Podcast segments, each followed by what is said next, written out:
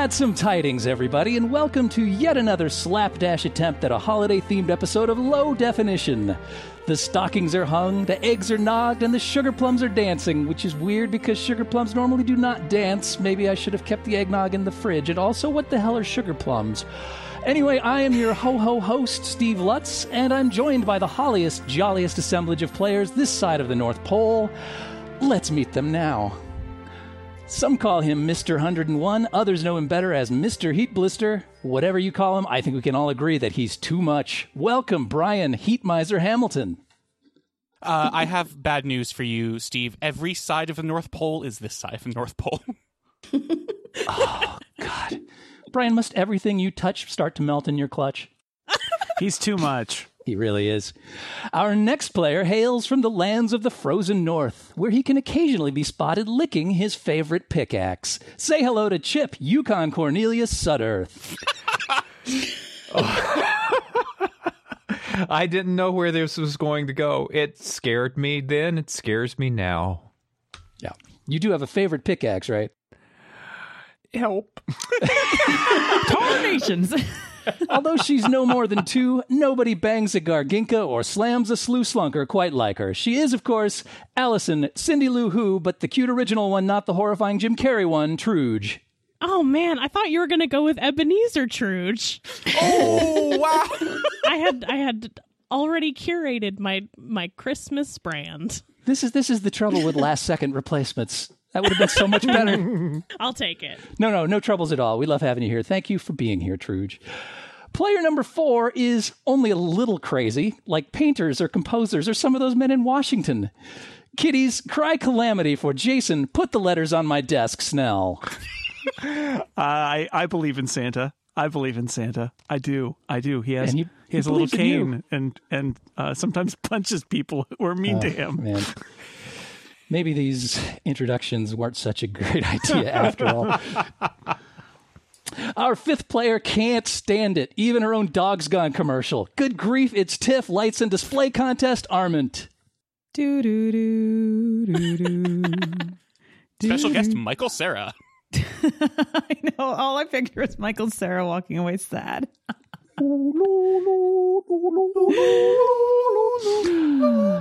And finally, it's her first time here, but I already think of her as the greatest Christmas gift we've ever received or will ever receive. Please welcome to the show, Jean, official Red Ryder carbine action 200 shot range model air rifle with a compass in the stock and this thing that tells time, MacDonald. Welcome, Jean. Thank you, Mr. Lutz. I hope this is not a four and a half hour show because I turned the heat off and it's kind of cold up here in Portland, Oregon. Oh Oregon. boy, uh, nothing nothing better for low definition than a ticking clock. That's right. You can just call up Ebenezer Truge and she'll bring you a piece of coal for your fire and it'll all be good. Awesome. You might have to negotiate with her a bit, though. Those players, by the way, were introduced in order of play as determined by random.org. Random.org. It's the reason for the season. So here's how we play low definition. In each round, I will give you the gift of an obscure word. You cannot return it to the store. I didn't save the receipt. Also, I didn't know your size, and the only color they had in stock was the space puce. After you pretend not to be disappointed, your gift to me will be a definition for that word. If you know the real definition, send me that, and Santa will stuff your stocking with an easy three points. If you don't know the real definition, you should come up with a fake definition that you think might fool the other players. When I have all your answers, I'll read them, and you'll each get a chance to guess which one is real. You get two points for guessing the right definition, and one point for each player you fool with your fakie. The winner is the first player or players to reach a score of 18, which is the number of gifts you would receive on the fifth day of Christmas if your true love also threw in a three pack of hair scrunchies. And oh, hey, I got an idea. An awful idea. The host got a wonderful, awful idea. if none of you gets the correct definition in a round, I will take five points for my very own. That means if you mess up four times, I win the game, and there will be no presents or roast beast. And don't say you'll still be out at 5 a.m. singing in the town square because that's bullcrap. So let's start with round one. And our word for round one is this? Bunbury. Bunbury. That's spelled B U N B U R Y. Bunbury. Please send me your definitions for the word Bunbury now.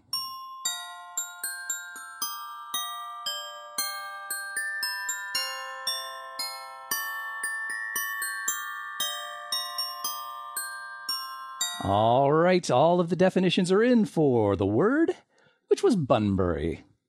I will read them now, and then you get to guess which one is the real definition.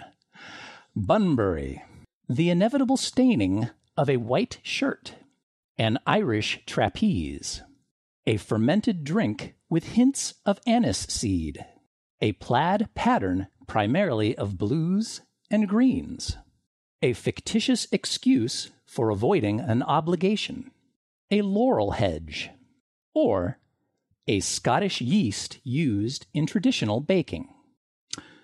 Those are all the definitions for the word Bunbury, and the first to get to decide amongst them is Brian. I've never gone first before. This is very exciting. It's like uh, being the first person to pick out your favorite candy in the candy store, except all the candy tastes horrible. Um, a fermented drink with a nice seed, please. Nice seed. All right. Nice seed. Just so, one very, very good seed. So nice, I got a star. Marvelous chip. I want to. I want to answer this, but you know, uh, I just it is got what this you're phone to call. do at this point of the game. You're so- refusing? I just, I just got this phone call and I have to take it, and I just really, I- I'm sorry, I, I just have to avoid answering right now. Ooh, he's using it. He's using it. All right. So I guess I'll just put you down for a laurel hedge, and uh, we'll Wait, move wait, wait, wait! Yes. Fictitious excuse for avoiding, please. Oh, I see what you did there. Very clever. All right, Truge. I'm going to go with a Scottish yeast because I like that combination of words. All righty then. Scottish yeast for you. Jason. Uh, I am going to, uh, because Chip actually gave a real answer, I'm going to go with a laurel hedge. Okay. Tiff.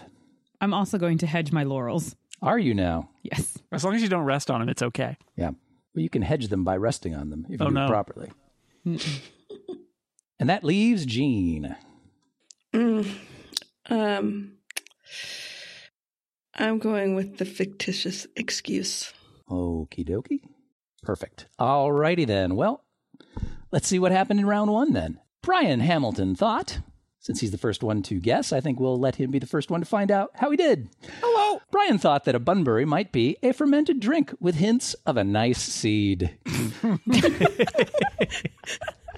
you can actually thank the gal across the room for that one because that was Truge's answer. Good job. Truge. Ouch! It was I. I've been bamboozled. I bamboozled you. That's a different game.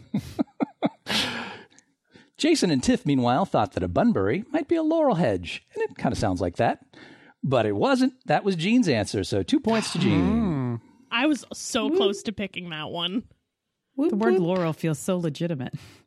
But instead of picking that one, Truge picked a Scottish yeast used in traditional baking, which Jason appreciates because that was his answer. Mm-hmm. One point to Jason.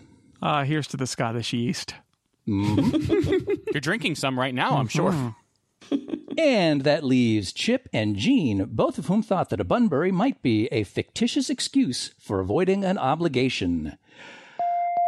And they were absolutely correct. A Bunbury is a fictitious excuse for avoiding an obligation. Wow. I, ah. I never knew what it was called after all these years of using that. I don't know. I don't know. Jean's starting to sound like kind of a ringer here because as of the end of round one, Jean is in the lead with four points. Whoa! Whoop. Uh, in second place with two points, Chip Sudderth. Hello. Tied for third place with one point each, Truge and Jason. Yeah. Everybody else has nothing, but the night is young. So let's move on to round two. Ooh. The word for round two is Tapetum. Tapetum. That's T A P E T U M. Tapetum. Please send me your definitions for the word tapetum now. I'm going to need a new pair of pants because you'll never guess what I did. Did you tape them together? I just made myself crack up and it's terrible. Was that a Larry Lester Bun reference? I guess not. So, all of the definitions for the word tapetum are in. I will read them now. The wall between a courtroom and a judge's chambers. A traditional table decoration made of cedar branches. A series of vertical ribbons. An Italian racing mouse. A membrane in the eyes of some animals that causes them to shine in the dark. A bone in the snouts of marsupials analogous to the septum. Or the textured stone floor of a Greek temple. Those are your options for the word tapetum. and our first guesser here in round two is Chip. I really wish I wasn't going first because I have I, I I'm ready for the if you can't tapete 'em, join 'em joke, and I mm. can't because nobody went before me. Mm. So I'm just going to have to choose Boy, what a the pity. You can't defeat them, Chip, so you might as well join them. membrane in animals' eyes, please. Okay. Truge. Well, if you can't defeat them, join them. Uh, I'm going to go with a series of vertical ribbons. Oh, cool. Whoa, she threw me for a loop. Oh, a I thought she curveball was literally going to join him. I see what you did there.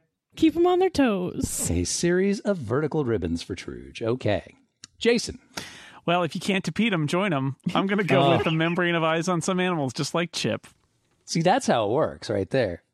That's how it works. That's how it. That's how it works. That's how it works. Next up is uh, Tiff. Tiff, do you think you can tapete him? Oh, I think I might have to defeat them because I can't join them. Uh, Oh. So I'm going to go with the judge wall, the judging wall, Judge Wall the wall of judgment. in session. Wednesdays All at right. 2.30 on Channel 4. Just whoa. Judge Wall. oh, boy. Jean. Welcome to Low Definition, Jean. Yeah, round two, and she's already making that noise. She learns fast. Um, I'm going to go with the bone and the marsupial, et cetera, et cetera. All right. And that leaves Brian. Well, if you can't defeat him, join him. Um, Here comes.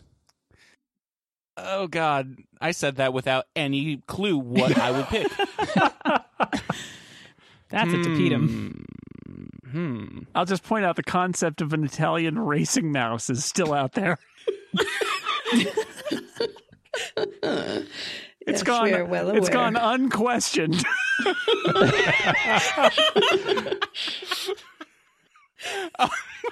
I will continue to not question it because I'm not picking that. I like the septum. I'm I'm going to take the uh, bone in the snouts of marsupials. Did anyone say that? Jean just did. Well, yeah, Jean did it. So if you can't defeat him, I join him, it. Brian. Oh, that is what she said. Okay. You could actually say that. Oh, that is what she That said. That is oh, what my she God. said. Well, okay. I think everyone's choices are in. So let's see what happened there. The word was tapetum. And um, let's start with Tiff, who thought that tapetum might be the wall between a courtroom and a judge's chambers. That actually was Brian's answer. So good job, Brian. A point to That was you, a good sir. one. That was. Mm, yeah, really good. While we're on the subject of Brian, he and Jean both thought that tapetum might be a bone in the snouts of marsupials, analogous to the septum. Not sure why they wouldn't just call that the, The septum, septum. but doesn't matter anyway The because those are two points to Chip. So good job, Chip. I got a nose for this stuff. You have a deceptum for this stuff. Yeah, all your time in the Yukon, you run across a lot of marsupials up there, right? Truge, meanwhile, thought that tapetum might be a series of vertical ribbons. That actually was Jean's answer, so a point to Jean there. Uh oh. That leaves Jason and Chip, both of whom thought that tapetum might be a membrane in the eyes of some animals that causes them to shine in the dark. Unfortunately, that is absolutely correct. That is a tapetum. I should have joined them. Shit. But who? So after round two, Chip is pulled into the lead. That can't be right. What? Yeah, he's in first with six points if you can't after defeat him, just two rounds. That's okay. I'll uh, I'll squander it soon enough. Jean is still pretty close in second place with five points. In third with three points is Jason Snell. And tied for fourth with one point each, Brian and Truge. Wow, love. Yeah. Uh, Tiff and I are slow starters. It's okay. All right. Well, words are fun and all, but uh, why don't we do something a little different this round?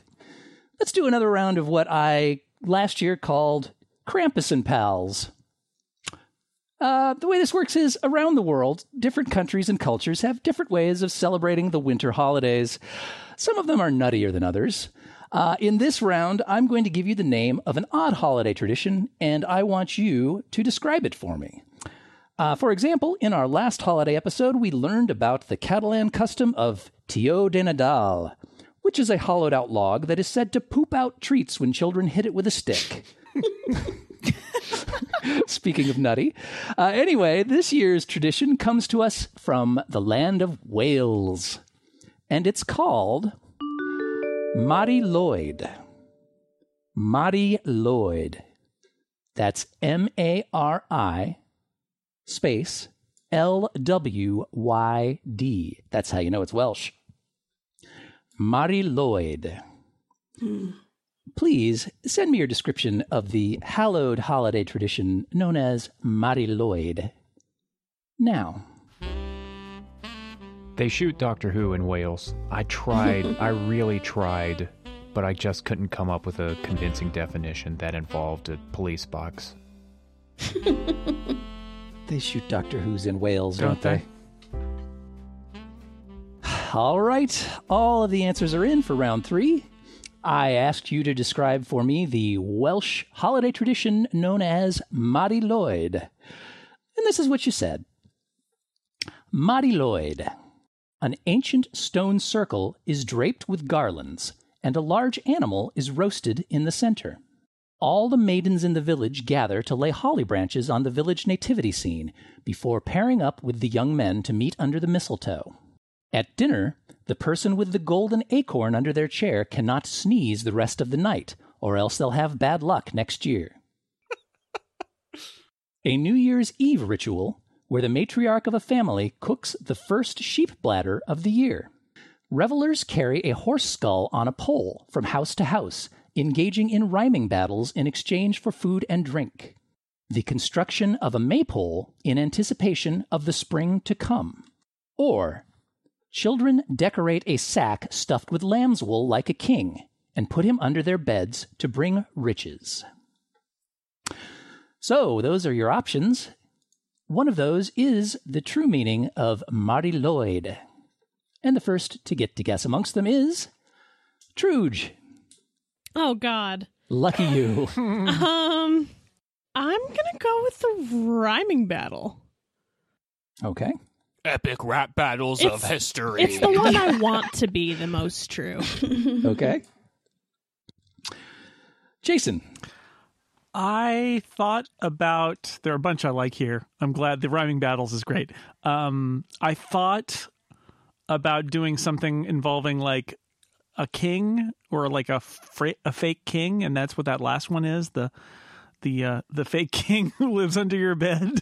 Uh, so I'm going to pick that one just because I I'm kind of delighted by it. Okay. Next up is Tiff. I wrote down wrapping horse skull and sneezing eggcorn as my favorites. the sneezing eggcorn That makes a delicious so- fruitcake, by the way. it's so out of left field, Two parts wrapping horse skull. but I feel like someone just a might have little just bit of sneezing acorn. I don't know, maybe someone watched 8 Mile or something and so they're they're thinking about some rap battles. I threw that in there. Oh, sneezing. It's Sneezing so acorn. weird. Gene is up next. I'm going with the sheep bladder. Okay. All right, Brian. You are up, sir. the two I wrote down as well uh, that I like the best are Golden Acorn and Horse Skull Rhyming Battle. Horse Skull's got to do it. Okay. Everyone likes a good horse skull. Who doesn't really? And that leaves Chip. I think uh, I, I like Jason's thinking. I think it's the I think it's the king under the bed. It's it's it, it is charming. It's like the elf on the king. shelf, except he hides and he's your monarch. You know, Yeah. Which, I mean, that's a lot of pressure. otherwise exactly like it. A lot of pressure when the, the, the, the, the royalty is actually sitting under your bed, watching your every move. God help you if he puts a pee down there. Mari Lwyd, everybody. All right. Well, uh, all the guesses are in, so let's see how that all worked out. Um, hmm. let's start with Tiff. She thought that uh, Mari Lwyd might be the tradition where at dinner the person with a golden acorn under their chair cannot sneeze the rest of the night, or else they'll have bad luck next year. Which was good luck for Brian because that was his answer. It's so Good answer weird, is man. Brian so all over strange. it. What is going on? yeah, sorry, I sneezed on it. You just grabbed objects out of the What a air and put them all together. Uh, uh, dinner and uh, acorn and chair. And sneezing. Moving on, Jean thought that Mari Lwyd might be a New Year's Eve ritual where the matriarch of a family cooks the first sheep bladder of the year. What a night that is! It's a it's a time to look forward to many many sheep bladders to come, uh, and uh, for Truge to look forward to one point, which she just got from Jean. 'Cause Also- that was her It answer. was Also, I. if it's a New Year's Eve ritual, then wouldn't it be the last sheep ladder of the year? Listen, I'm three beers in. They Okay. cook it on New Year's Eve, but they don't eat it until New Year's. So. Yeah. They didn't keep very good time. Meanwhile, uh, Truge and Brian both thought that Mari Lwyd might mean that revelers carry a hor- horse skull on a pole from house to house, engaging in rhyming battles in exchange for food and drink. And that was the correct answer. Mari Lwyd is a tradition Wow. whereby several costumed revelers walk around with a horse skull on a pole.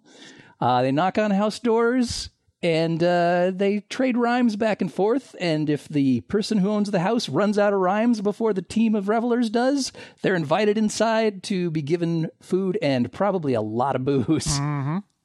And so they can Brian and I do their that reveling. every weekend. really? With the pole and the horse skull and everything? Yeah, Massachusetts is really weird. Yeah, I guess so. And so that leaves Jason and Chip, both of whom thought that the Mari Lwyd might be a tradition where children decorate a sack stuffed with lamb's wool, like a king, and put him under their beds to bring riches and also nightmares.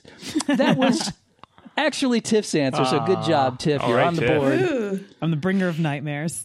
That that uh, that alleviates some of the pain of you not getting any points at all for the racing mouse in the last round. yeah, I mean, what was that? Come on. depressed me in, in ways I can't even express. Uh, uh, Italian and uh, it's a mouse and it uh, I don't know races. Yeah, perfect. That's a definition.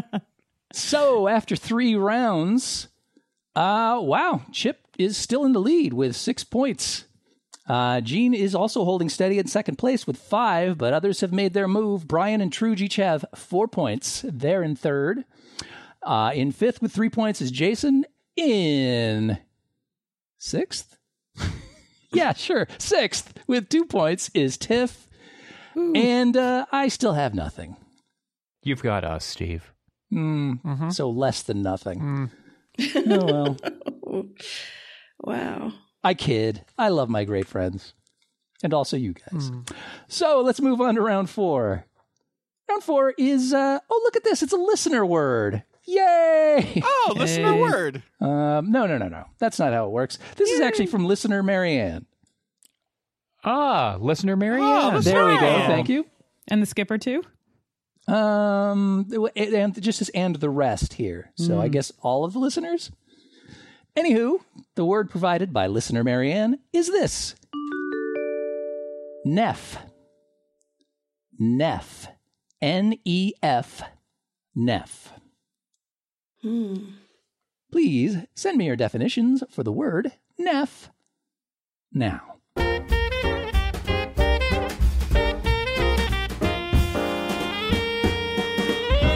Alrighty. All of the definitions are in for the round four listener word from listener Marianne, which was Nef. So here they are. Nef. A term of endearment for an inquisitive young child. A nest for small woodland mammals. Blackened nasal discharge. Sorry. Gross. cross grain cotton fabric, placards that display safety information in an elevator, a table decoration in the shape of a ship for holding such things as napkins and condiments, or a fragment of soap so small it can no longer be used for washing. Those are your options for the word Nef. And our first guesser this round is Jason. Oh boy. Um I have no idea. Um I'm going to say it is boy. I, I want to say cotton uh, cotton fabric, but that feels so hempen it's so it's so rough-hewn. it's so so low so low definition that I mean maybe listener Marianne thought it was right up our alley. I'm going to say I, because it's a listener word. Um, I'm going to go with blackened nasal discharge. We do love our listeners, don't we? Just don't do the blackened nasal discharge after you find the golden acorn. Alrighty. Tiff, you're up next. I do love a good blackened discharge. Hey, who doesn't? That's why you got to keep that cross grain cotton fabric around. Clean that up. See, I think I know the word for that cross grain cotton fabric, unless it's Nef, and then I'm a fool. But I'm going to go with a table ship. I like that that has its own name. You Okay. sunk my table ship. Jean, you're up.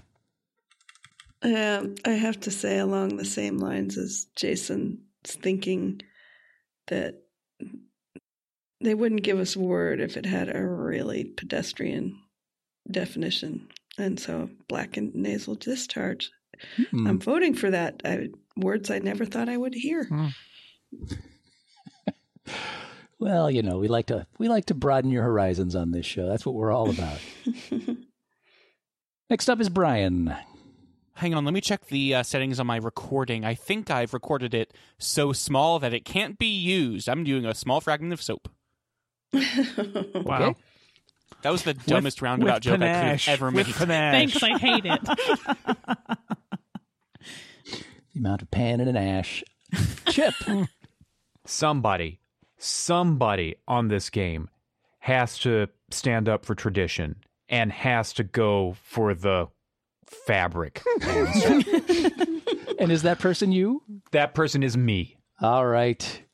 Do you speak for the fabric? I cotton to it. God. All right, that leaves Truge. You know what I think it is? I think it's the placard of safety information in an elevator. Okay. Like Upty, your lifting friend. Reference acknowledged. Um, yeah, that's that's what I'm gonna go with. All righty then. Somewhere out there, David- listener Marianne was like, "Oh, you know what? Th- what word is going to be great for Steve is the thing about placards in an elevator. I got to send that to him." You wouldn't believe some of the words people send me. yeah. David J. they like Lorax fan- speaks for the fabric. like fan letters. Yeah, you know, letters with slashes in them, that sort of thing. Uh, but this time the word was Nef. And um, let's uh, see how your guesses did on the word Nef.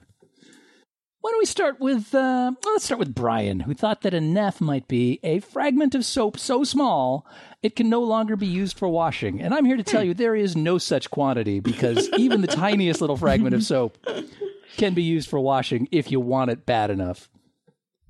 And in this case, uh, Jason's answer was that one. So Jason got that point. I need new soap. I, I got to go back through your answers and see if this whole, like your whole game, has been your Just cry- shopping list. Just to cry for help. Alexa, order new just to cry for help. Moving along. Uh, oh, let's go to Jason and Jean, both of whom thought that Nef might be blackened nasal discharge. Sounds like blackened nasal discharge. But in fact, it was Tiff's answer, so two more points to Tiff. Whoa. Uh, Chip thought that uh, Nef might be cross grain cotton fabric. That was actually Jean's answer, so a point to Jean for that. Mm, thank you, Chip. You're welcome. hmm Truge, meanwhile, thought that Nef might be placards that display safety information in an elevator.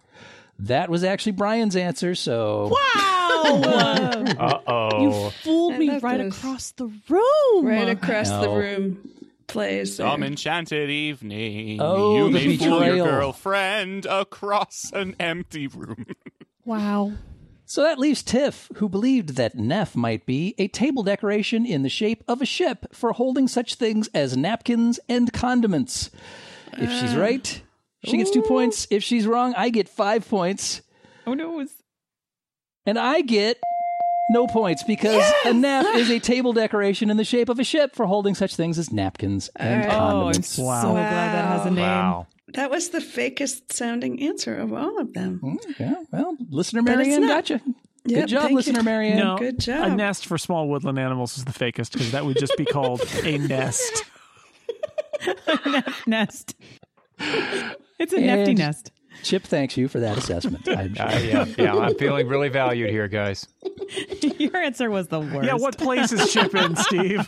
Uh, speaking of Chip, he's been caught after round four by not one but two other players. He is now tied for first in a three-way tie with Tiff and Jean, all of whom have six points. In fourth place by himself with five points is Brian, Wow. and tied for fifth with four points each, Truge and Jason. Wow. I still have nothing. Anywho, let's move on to round five, shall we? The word for round five is grivet. Grivet. That's spelled G R I V E T. Grivet. Please send me your definitions for the word grivet now. The Grivet Trivet. A traditional table decoration If it's a frog, it's a grivet, trivet, ribbit. Oh, don't start Oh, that again. Here we Yeah. go. Grivet Trivet. When Grivet Trivets Trivet, battle, it's a. Grivet Trivet battle. And they battle in the bottle, it's a Grivet Trivet battle bottle. Sure enough, all of the definitions are in for the word grivet. So I think I'll read them now. Grivet and Rippet. I didn't have any other plans. Grivet. A small mammal that preceded modern chipmunks. To fluff the branches of a fake tree. Semicolon. To flock. To ruminate or worry obsessively. Glasses with extreme prescriptions designed for senior citizens. An aquatic mammal similar to a weasel found in sub Saharan Africa. A long tailed olive green African monkey. Or impossible mythical offspring of a lion and a condor. It's not only mythical, it's impossible. I hate it. So those are your options, such as they are, for the word grivet. and we'll begin this round with Tiff. Oh, they're so awful. I'm going to go with uh, the, the one that isn't an animal, the to fluff the branches of a fake tree, especially since it's on theme Okay. this holiday season. Right. Tiff picks the fluffer. Uh, Jean. As you do. Yeah. All right. I'm going to go with the small mammal that preceded the woodchuck. The the modern modern chipmunk. A, a, Modern a small, less modern chipmunk. Yes. It wears a monocle and like a not pocket the square. ret- It's really weird. Yeah, I'm The going retro with that. chipmunks. The retro chipmunk. Okie doke. Next up is Brian. A long-tailed green African monkey is what I am picking. And you're welcome to whoever I just gave a point to because I- I'm Scrooge is trying to spread. I'm trying to make like I can't believe it's not butter and a spread. All right then. Let's move on to Chip.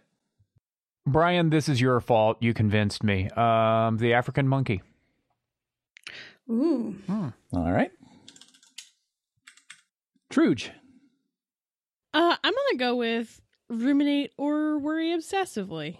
Uh, yeah, if you can't defeat him, join him. I'm so sorry. And I Totally That forgotten what leaves- tapita means already. that leaves Jason. Oh, I don't know. I don't know. Like, there's so many here, and I'm thinking about it, and I'm not sure. And if I make a mistake, I'm going to get further behind, and I'm not quite sure what I'm going to do. It sounds like I'm worrying obsessively because that's what I'm going to pick to ruminate or worry obsessively. Okay. All righty. Well, all the guesses are in. Why don't we start with that one? Jason and Truge both thought that uh, to grivet was to ruminate or worry obsessively. I know Chip's not worried because he just got two more points. Aw, I was worried obsessively. Mm. I'm just saying. I submit. I, I submit definitions based on what I know. Speaking of Chip, he and Brian both thought that a grivet was a long tailed olive green African monkey. and they were 100% correct. Two points each for Brian and Chip. Whoa. That Really? seems so fake. So I was going to blame Brian before, but now I'm just going to take the credit for being smart. how is there a green monkey? Okay, whatever. Olive green. I was thinking it sounded green, it sounded like a fake combination of two words, and it literally is green. A green vervet is a grivet. Boo. oh, uh, let's talk about Jean. Okay. Jean, Jean thought that a grivet was a small mammal that preceded modern chipmunks. In other words, uh, you know, the grivet was the precursor and the chipmunk was the squeakquel. and somehow it was Glenn's answer. Actually, that was Truge's answer, so you've got nobody to, but to blame but your girlfriend. Nice. I will And that leaves- up for the small mammal. Moving along, that leaves Tiff, who thought that uh, Grivet might be to fluff the branches of a fake tree, semicolon, to flock. Pretty sure she didn't actually believe that because that was her own answer, but nobody bit. Oh. So Oh, trying. someone had to do it. I Try guess you could use say that she fluffed her own answer, I really bunburied this one. and she ended up flocking herself in the process. Sorry, Tiff. At least So fluffy. after five rounds, wow, a good round for Chip. He's back in the lead by himself with ten points. Leaving behind him in second place with seven points, Brian Hamilton. Tied for third with six points each is Tiff and Jean. Yay. In fifth place with five points is Truge. In sixth place with four points is Jason. Ugh. Let's not even mention the host. He's just enjoying the show. All right, so let's move on then to the round that comes after round five, which is round six. Wait a minute. Wait a minute. That means it's the crazy round. Crazy Oh no! That's right, round six, the crazy hmm. round. So the word for the crazy round is this Blebby. really? Blebby. That's spelled B L E B B Y. Blebby. So, please send me your definitions for the word blebby. Now. Took took the Chevy to the Blebby, That's it. But the Blebby was dry. but the Blebby was dry. Chevy. Oh no, you don't want a dry blebby, that's for sure. No. You can get there in your Chevy though, so it's fine. Take your Chevy to the blebby. Let's uh let's read all these definitions I just got for the word blebby. A bloated feeling, often accompanied by flatulence. Moist with tree sap. Oh, no. There's going to be a lot of words here. Wow. Blebby is getting grosser all the time. Can't get no gross. Well, let's keep up the trend then. Covered with small blisters. Ugh. The swollen stem of a plant infected with beetle larvae. The waterproof membrane between the porthole and the interior of a ship. A microphone without a pop filter that gives a garbled vocal effect. Someone's just looking around the room. The answer's right in front of my nose. I know it. Or background nonsense conversation in a stage play. One of those is the real definition for the word a blebby. And the first to get to decide is Jean. I'm going with the background nonsense conversation. Okie doke. Brian. It's the odd one out. I'm going to pick it, and I'm going to strongly encourage my fellow voters to spread uh, the waterproof membrane between a porthole of a ship. Okie doke. Sounds nautical enough to work. Yeah, it would be really terrible if I had more than zero points, Brian. So yeah, let's, let's encourage that spread. hey, Chip. Hey, hey, Steve, how you doing? Tell, tell me about your blebby. you know, it's it's not so great. It's covered with small blisters. Is it now? Mm. Man, Let's get that checked out. I'm sorry I asked. So, which answer do you want? Let's move on to Truge. I'm gonna do the the membrane because that's somehow not so gross. Really? Marginally. I- listen, It's still pretty gross. listen. I don't know. Let's move on to Jason. Uh, it holds napkins and condiments and sits on a table, but you know what keeps it waterproof? That membrane between the porthole and the Is it? interior. Yes. Is it that membrane? The membrane? blebby. The blebby. Uh, Tiff.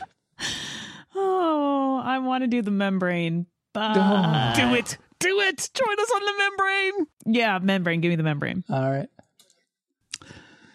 So anyway, the word was blebby, and uh, in spite of his demands that we we uh, we implement the spread, four of you decided that the blebby was the waterproof membrane between the porthole and the interior of the ship. That would be Brian, Truge, Jason, and Tiff. No. I hope Jean sends you all a nice Christmas card because that was her answer. Yes. Fist fist pump. Yep. to the guinea pigs, they're watching. They're excited now. Um, speaking of Jean, she thought that Blebby might be background nonsense conversation in a stage play. Oh no. Did she make a clean sweep of it? Nah, she gave Chip a point. that leaves one player, and that's Chip. He thought that Blebby might be the word for covered with small blisters. And I gotta say, it's about damn time I got some points. Okay. Oh! But that isn't going to happen this round because Blebby is covered with small blisters. Really? Oh, I Ew. hate it. Wow. So, after round six, Chip is way out front with 13 points. He's almost in striking distance, which I find very disturbing because I still got a couple of good rounds coming up. Um, in second place with 10 points is still Jean. In third with seven, we've got Brian Hamilton. In fourth with six, Tiff. In fifth with five is Truge. In sixth with four points is Jason. Still a big goose egg for me. That's okay, though. I find it somewhat festive. I like geese and eggs. It's all good. So let's move on to round seven. Uh, let's do something a little different for round seven. Uh, let's do a round of something that I call When You Care Enough to Cast Lori Loughlin. What? Yeah. Yeah. According to an article in the Wall Street Journal, Hallmark made a total of 136 Christmas movies from 2008 to 2017. But according to my independent research, which involves accidentally noticing the Hallmark channel as I scroll past it in the TiVo guide, they've actually made 6 million billion. Hmm. And even more impressive, they're now up to three completely distinct plot lines. I kid my good friends at Hallmark, but a surprising number of people who are physically capable of using a remote to change the channel actually do watch and somehow enjoy these movies. So here's how this round works I'm going to give you the name of a Hallmark holiday movie. I want you to send me the short plot synopsis that showed up in the TiVo guide when I accidentally scrolled past it. you got the idea, or do, I, do we need an example? No, we're I would like an example. I would like. All to- right. let's let's go with a, a real life example. Uh, one of the shows currently airing on the Hallmark channel is called A Shoe Addict's Christmas. I did not make that up. What?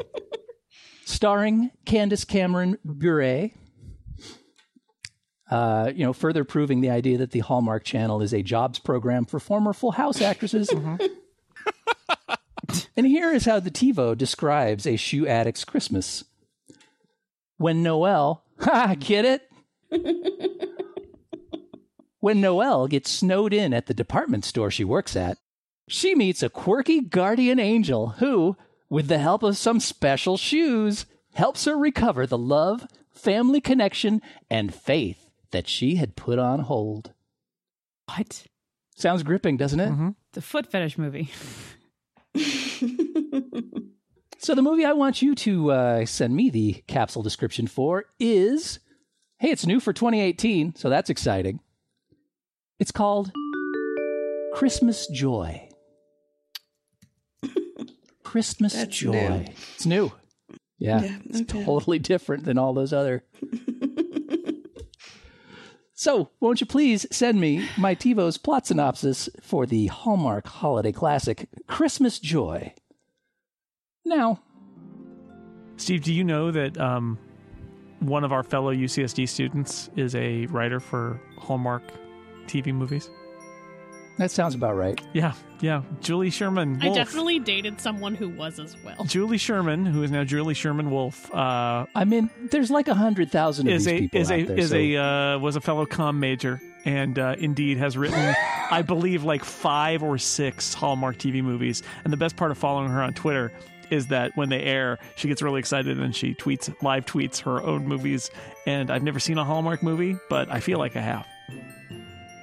Yeah. Anyway, Finding Santa available now, written by Julie Sherman, who I went to college with. I don't. I'm not sure I've ever met Julie Sherman. She was very nice, and now she writes Yeah. Hallmark movies. So there Yeah. you go. Hey, she did something with that com degree, so I got to give her She that. did, right? I mean, the rest of us didn't. All right, all of the capsule descriptions for the Hallmark holiday movie known as Christmas Joy, new for 2018, are in. I will read them now, and you get to decide which one is real. So, Christmas Joy. Oh, and by the way, kudos for literally all of you for realizing that they would probably make a Christmas Joy name pun. I thought I was being clever. Okay. We're all too clever. Joy, the head elf in Santa's workshop, gets sidetracked on her way to work by a mysterious suitor and is magically transported to New York City. in a strange new place, Joy has to be reminded of what true Christmas spirit is all about. When Joy is laid off just before the holiday, she struggles to make ends meet until a mysterious stranger offers to hire her for an unusual job in toy marketing. Joy, an out of work pastry chef, bakes her way through her grandmother's Christmas recipes, rediscovering her family history and connecting with her estranged father. A comedienne who has lost her touch on the stage finds a stray terrier named Joy. Will her search for Joy's owner lead, to, lead her to find laughter and love? Joy Holbrook returns home to help her aunt pull off a winning cookie crawl. But childhood friend Ben helps open her heart to the magic of the season. Grace plans her family's annual volunteer visit to the local women's shelter, not realizing that her long lost sister Joy is one of the residents. All that Sparkles the dog wanted for Christmas was a tasty treat. But when she meets her fairy dog mother at the vet, she transforms into a human to discover the true meaning of Christmas. Wow. It could be any of them. Okay. Somewhere there's a com major furiously taking Yeah. notes. Mm-hmm. and that one is me because I'm writing down little blurbs of the blurbs. Blurbs of the blurbs. It's a good thing you are, Brian, because you're the first one to get to guess amongst those wonderful capsule descriptions. That is And I'm- illegal. I'm going to the first. require that you actually tell me the entire content of the capsule description because otherwise I'm never going to be able to figure out which one you're talking about. Okay. Um, I'm going with bakes her way through her grandmother's Christmas recipes. Okay. Chip. I'm going with the I'm going with the really super sentimental one. I'm going with the family finding the lost long lost sister in the women's shelter one. All right. Sounds light. Mm-hmm. Truge.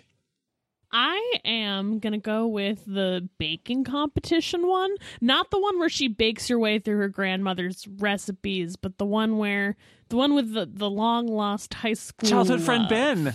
Yeah, The cookie- childhood the friend crawl. Ben. Childhood crawl. friend Ben The cookie and the cookie crawl. crawl. That's the cookie Wait, crawl. so Ben Yeah. and the cookie crawl are the same Yes. one? Yeah, that's right. Mm-hmm. Yeah, that's that's my pick. I imagine Ben is there with like some really sad like sugar cookies, and that's how they meet.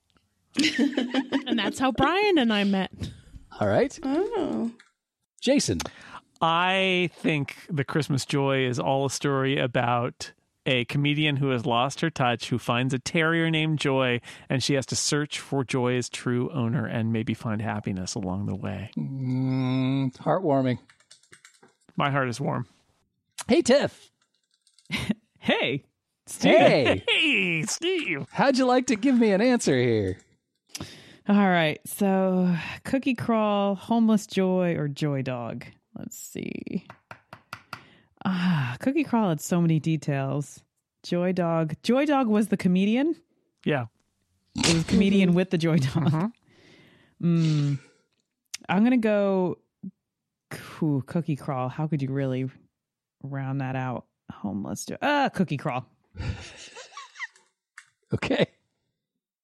I think Tiff's Tourette's is acting up again, but we're going to go ahead and move on to Jean. I think I'm going to go with When Joy is Laid Off, A Mysterious Stranger. That's as much as I wrote, but that sounds very hallmarky to me. Okay. An unusual job in toy marketing. Yeah. What could that be? I don't know. Well, then, let's see how that all worked out. Why don't we start with Jean since she just just uh, just was talking? She thought the Christmas joy might be about when Joy is laid off just before the holiday. She struggles to make ends meet until a mysterious stranger offers to hire her for an unusual job in toy marketing. That actually was Jason's uh, answer. So one I'm point Jason available. Call me Hallmark. I, I was very impressed by that one. Let's move on to Brian, who thought that uh, Christmas joy might be Joy, an out of work pastry chef, bakes her way through her grandmother's Christmas recipes, rediscovering her family history and connecting with her estranged father. You just got connected with Tiff, who wrote that answer. Tiff. Hallmark. I'm available. Call, Call, me. call us all. Somewhere a Hallmark exec is furiously writing down names. hey, how about that guy Jason, who thought that uh, Christmas Joy might be about a comedian who has lost her touch on the stage and finds a stray terrier named Joy? Will her search for Joy's owner lead her to find laughter and love? I think it will. Or will Jason's search for the correct answer lead Chip to get an extra point? I think it's going to be the latter. Chip, I want to see your movie. What happens Give to us a that hug, dog? Jason. Give us a hug. Who hug. owned that dog? Everyone loves a good dog in a movie. Let's Yeah, talk about It's a Chip. good boy. Chip went over to the dark side. He thought that maybe uh, Christmas Joy was about Grace, who was planning her family's annual volunteer visit to the local women's shelter, not realizing that her long lost sister Joy is one of the residents. He also didn't realize that his uh, his friend Jean wrote that answer. Ah, Uh, thank you, Chip. you're welcome. And that leaves Truge and Tiff, Come on. Both of whom thought that Christmas Joy might be described as follows. Joy Holbrook returns home to help her aunt pull off a winning cookie crawl. But childhood friend Ben helps open her heart to the magic of the season. I wonder how many hearts have been opened to the magic of the season in a Hallmark Christmas movie. How many hearts have been closed? All the hearts. Our hearts. Yeah. Close the hearts. Anyway, that was the real capsule description. So Childhood friend bravo. Ben! It was. It was Yeah. the friend Ben that tipped it over. Well, anyway, after round seven, here's how the scores stand. Chip still leads with 14 points. Ah, in second place with 11 points is Jean. In third place, tied with seven points each, Brian and Truge. I'm Wow. sorry, in third place with nine points, Tiff. Yeah.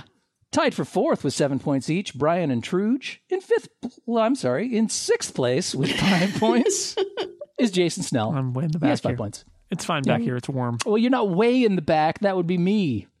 Well, let's move on to round eight.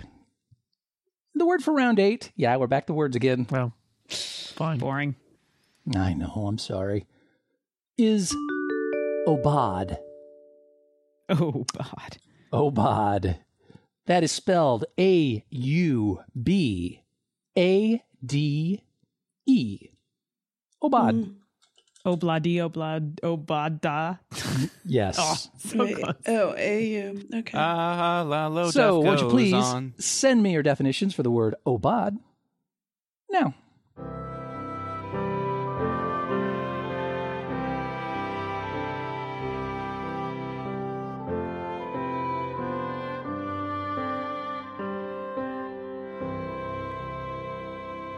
All right, all of the definitions are in for the round eight word, which was Aubade. And we have our first appearance of the sad face in my spreadsheet for this ah. game of low definition. And that sad face goes to Truge, who knew the correct definition for the word Aubade. Why is it a sad face? Because it makes me sad that I didn't fool everybody. So I will read the remaining definitions now, and you get to choose amongst those. An English poem with a consistent internal rhyming structure. A mournful piece of music, usually featuring a cello. A lamb stew, typical of southwestern French cuisine. A royal decree banishing a subject. A step taken in the dark. Or a song or poem meant to be performed at dawn. One of those is the correct definition for the word aubade. And the first to get to decide amongst them is Chip. Some of these are really good. Yeah. Weird. Yeah. Wait a minute. Okay, yeah. I think these will all make great Hallmark movies, by the way. Hmm. Uh, but which one of them has joy in it? Um, I think a song or poem performed at dawn could be joyful. Sure. Not I for think- me because I'm never awake at dawn. Hmm. yeah, I think that's an albad. Okay, sure. Why not? Uh, no guess for Truge. She already had her fun, so on to Jason. I'm going to do some poetry flanking and choose an English poem with consistent internal rhyming structure. All right. So we got all the poems Cover- covered now. Cover all the poetry bases. That's a good idea. Tiff. I'm going to go with the ooh, rhyming structure poem as well. All right. Jean. Hmm. I'm going with song or poem meant to be performed at dawn. Mm. All right. Poetry splitting the splitting the crowd here. That leaves one, and that's Brian Hamilton. Uh, Brian. Brian, WWTD. did you know that Truge is uh, really into poetry? Wait, what? No. Wait, what's a poem? Uh, I'm going She's with, not here right uh, now. She's going door to door with a horse's skull, challenging people for booze. for poems. Uh, dawn of the final day, 24 hours remain. A song or poem meant to be performed at dawn. Huh. All right then. Well, everybody seems to be on the poetry train. Everybody's favorite train. yeah. Why don't we start with uh, Chip, Jean, and Brian, all of whom thought that an aubade was a song or poem meant to be performed at dawn. And all of them are going to be very happy to hear that that is the correct definition for the word aubade. Particularly, an aubade is a poem or a song like uh, if you spend the night with someone and you're like saying goodbye to them in the morning, that's what an Uh, aubade yeah, is. Yeah. Mm, This is your fault, Jason. Norwegian word of uh, poetry. yeah. Ah, and uh, that leaves Jason and Tiff, both of whom thought that an English poem with a consistent internal rhyming structure was the correct answer. That was actually Brian's Of answer. course it no was. surprise. He's Of the one that came was. up with the other poetry. so good job to the Brian Truge household. Well done there. So after round eight, what's the story here? Chip is still in the lead. He's got 16 points now. He is well within striking distance. That is great. Um, hey, hey, second place with 13 points is Jean. Um, 11 points is our third place uh, total. That's Brian Hamilton. In fourth place with 10 points is Truge. In fifth place with nine points is Tiff. S- uh, standing pat with five points. He seems to enjoy that score. Is Jason Snell? It's uh quiet back here. I got nothing. It's real quiet back here, except for those blebby noises I'm making. Well, then, uh, let's move on to round nine. Hmm, hmm. Jump ahead to the uh, the round I had planned, or yeah, what the hell? Let's uh, let's let's jump ahead to this one. Let's do a round of something I call carol and response. Uh, the way this works, this is pretty simple. Many songs have lyrics that pose an answer, that pose and answer a musical question, and festive holiday tunes are no exception. Uh, in this round, I'm going to give you the answer to a musical question from a holiday song. I want you to tell me what the question was. Um, for example, if I gave you the answer, a star, a star, dancing in the night, you would all give me the question, Do you see what You see I what see? I see. There it is. Thank you very much. We got there eventually. So uh, that's how this thing works. And uh, the answer in for this particular round is this: love and understanding, goodwill to men. Tell me what was the musical question that was posed, to which that was the correct answer. Now. What's so funny about peace? How do you solve a problem like Maria? Uh, you know, I'd consider those holiday songs. Do they know it's Christmas time at all? All right, all of the musical questions are in. For the musical answer, love and understanding, goodwill to men.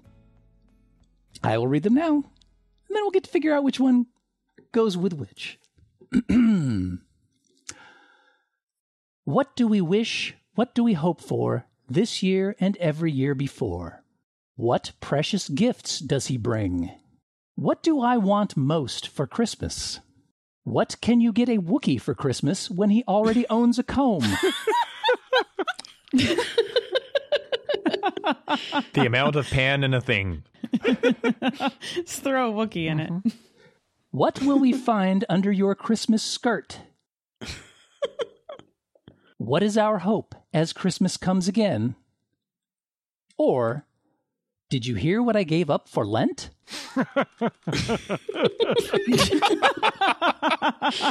Yay.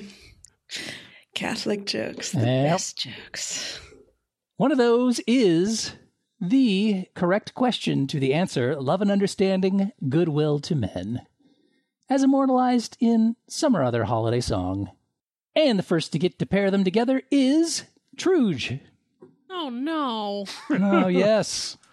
Um, I want it to be with my whole heart. What will we find under your Christmas skirt? But Okay. I no, but I think my Oh. actual I think what I'll say is what precious gifts does he bring? All right. Fair enough. Um, Jason. I've seen the Star Wars Holiday Special. Uh, I feel like uh, I'm going to go with what can you get a Wookiee for Christmas when he already owns a comb? Sure, why wouldn't you? All right. How about you, Tiff? Happy Life Day, by the way, Steve. Happy Life Day. Happy Life Day to you, friend. Friend, friend. Uh, what do we wish for? What do we hope? Yada yada yada. Yes. Happy solstice? No, no. What, what was it? I don't. There's no uh, joy in it. There's no joy in it. Festivus? Happy Brian? Festivus. Yes. Festivus for the rest of us. Mm-hmm. Uh, Jean. What what is our hope? What how did that one go? What is our hope as Christmas comes again? I'm going with that one. Okay. Brian. When I was a kid, we would get a real tree. and it would, uh, you know, all these little pines will fall everywhere and you know get caught in the vacuum and it'd be really annoying. You have to clean it, you have to water it. Uh-huh. So we would put a uh, tree skirt on the tree, and I Okay. guess some weirdos would uh, put their Christmas presents under the tree skirt. So I'm going with uh, what will we find under your a I Christmas skirt? Oh, I get it because you want you want you want everybody to think they got the gifts they didn't really want, and then you lift up the tree skirt and you're like, "Look, I love and understand and goodwill to men. You got what you asked for. Good job." It's bamboozling. That's- that is the literal definition of bamboozling. I should use that in the future. All right, that leaves Chip. So I'm the last one, huh? You're the last one. Read the Wookiee one again. Wookie hole. Just want to hear it. There's a I just want to hear it. What can you get a Wookiee for Christmas when he already owns a comb? See, I want to I want to agree with Jason, but it wasn't Christmas. It was Life Day. Hmm. And damn me for knowing that. Damn me. Damn you! Um I think I'm going to go with what precious gifts does he bring? What precious gifts does he bring? Okay. Excellent. Alrighty then. Did Chip ask to read that question just so he could dunk on me? I think he might have. I think he might have. well, anyway. Why don't we start with Jean? Mm. Jean thought that uh, what is our hope as Christmas comes again might be the musical question we're looking for. A pretty good guess, considering that it actually rhymes with love and understanding, goodwill to men. I don't think a whole lot of you thought about the rhyme scheme. Yeah, no, that was a nice rhyme. I liked it. Didn't matter anyway. That was Chip's answer. Chip. Chip. So one It's point in to your Chip. That puts Chip within one point of the finish Oh, line. man. Oh my god. Let's see what happens with the rest of these. my let's, uh, nemesis. Let's hop over to Brian, who thought that uh, what will we find under your Christmas skirt? Might result so in the young. answer love and Uh-oh, understanding, to a to tree. men. Yeah, I don't think it, there's any any doubt in anybody's mind that that was Tiff's answer, except for Brian. um, let's jump over to Tiff, who thought that uh, the correct question might be, "What do we wish? What do we hope for this year and every year before?" Which rhymes internally, which is nice. I liked it. Jean liked it too. She wrote that one. Jean, Sorry. That brings us to Truge and Chip. Oh God, nail biter. If Chip if Chip is right, he wins the game. Was the correct question for love and understanding, goodwill to men? What precious gifts does he bring? Nah, that was the guy he dunked on, Jason. Dunk on me. Oh, wait, wait for it, Chip. Wait for it. Because what if there were a novelty song post Star Wars about a What Wookiee and what you could get him for Oh Christmas? no! yeah, what if, Jason? I- I'm wondering if if you were to have to go shopping for a Wookiee for Christmas. Oh my! no Way. Well, he doesn't need a tie clip. I know that for sure because he never wears a tie, and he doesn't use shaving foam. Nope. It's hard. It's hard to get a oh. gift for a Wookiee for Christmas. But you know what? Everybody needs a little love and understanding, goodwill to men, as you knew when you guessed correctly that the musical question was, "What can you get a Wookiee for Christmas?" When he already owns a comb. Oh my god. Ah, so Thank you, I think Miko, they- for I that. think we all know the person who I dunked on was me. Yeah, it's self Self dunking. I love it. Even so, after nine rounds of this nonsense, you are super close 17 points. Uh, if anybody ever needed the spread applied to him, it's Chip Sudderth right now. He's one away from the win.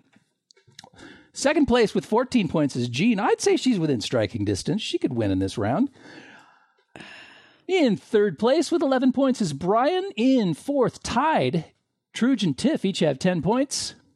In tease. sixth with nine points is Jason. He made a power move that time. Thanks, thanks, Thanks to, to his the friend Chip. Chip and the Wookiee. Yeah, I still got nothing. Oh well. Hey, let's move on to round 10.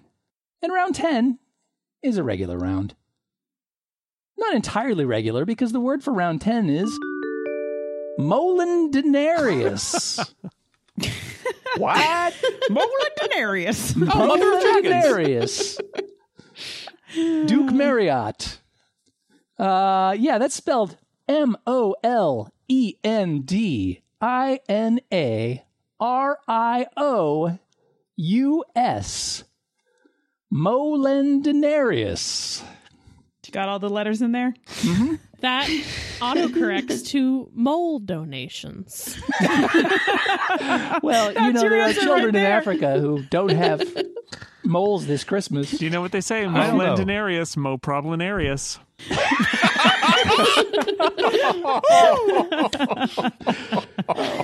Anywho, All right. why don't you send me those definitions for the word molendinarius? No. I listened to Dr. Demento when I was in, in elementary school and early high school. As we all did. And I think Sure. that is how I had the race memory of what can you get a Wookiee for Christmas. I said the Star Wars Christmas Which- special, but yeah, I just I just knew. I don't know. It it was there was something there. By the way, if you hate your hearing and music, and, and life. I, I I could not more recommend going and finding that on YouTube and listening to What Do You Get a Wookiee for Christmas? You'll you'll think twice about Grandma got run over by a reindeer after you hear it. Probably. Yeah. You'll think twice about life, Yeah, actually. And Life Day. No that. happy Life Day for you. and Life Day, of course. think again, Life Day. Hmm. And then the princess sang a song. All right, all of the definitions are in for the round 10 word, which was Molendinarius. Here they are. Molendinarius. Split in half by a high powered laser. As you do. Mm-hmm. Being unable to locate an item held in one's own hand. Resembling the sails of a windmill. Having an odd number of nipples. Oh, that's good. Say any number other than two would be odd. Cunning and deceitful. Winding and difficult as a path. Or referring to a sum of cash of over $1,000. All right, people. One of those is the real definition for the word molendinarius. So, the first to get to decide amongst those wonderful answers is Jason Snell. Oh boy. Oh boy. Oh boy. Oh boy. Oh boy. Um I'm going to say being unable to locate an item held in your hand. Okay. Sure. Tiff. Ooh. Um. Oh. Okay. Um. It's odd nipples or hand item. Why can't it be both? Oh, but odd number of nipples. That's awkward. But it sounds like mole. and Nipples look like moles when they're extras. What? Tiff, you okay? You all right? Yeah. You've never seen someone with a third nipple? Tiff? What? Not me. Who? Someone I know. Uh, Rocky. Friend. totally not me. I'm going with the odd nipples. Because I wanted to say Okay. nipple. I like that. Nipple. Jean. I am going with what's the the winding treacherous path or something? Winding and difficult as a path. I'm going with that. All right. Brian. I'm so grateful that I get to say this on a podcast. Oh God. Give me the nipples. Merry oh Christmas, everybody. Is that really the first time you said that on a podcast? Because I'm pretty sure I've heard you say that before. Sorry, Brian, you can't have Christmas two. You nipple. gotta have one or three. it's, it's a rule here. Well, that's odd. Hey, Chip. Hey, Molendinarius. Talk to me hmm. about it. I'm surrounded by cunning and deceitful people. You hmm. sure are. With extra nipples. cunning and deceitful. Okay. And that leaves Truge. I'm going to pick the one that describes me, which is winding and difficult as a path. All right. Thought it was going to be split in half by a laser, but okay. the greatest adventure. All right. Well, all of the answers are in for the word Molothanarius. Is this game over? Let's find out. Why don't we start with uh, Jason, who thought that Molothanarius might be being unable to locate an item held in one's own hand? That's a really good uh, answer. And it was Tiff's. Who knew? Nice. It's a real thing. I knew. Just not the real word. yeah. And uh, in an interesting case of tit for tat, nip, from that. Tiff and Brian both thought that having an odd number of nipples was molendinarius, and that was actually Jason's answer. So, ah, boy. um. Oh, how about this? Chip thought that uh, cunning and deceitful might be the meaning of molendinarius. If he's right, he's just won the game. He hasn't, though. That was Truge's oh. answer. Oh, it is I am cunning and Boo. Damn it, Chip. deceitful. Well, that leaves two Jean and Truge, each of whom thought that Molendinarius might be winding and difficult as a path. Much like Chip's winding and difficult path to the winner's circle that he just stepped into as Ben, because that was his answer. Two points to Chip. Holy mackerel. He ends the game the- with 19 points and uh, wins for what is this, the third time, Chip?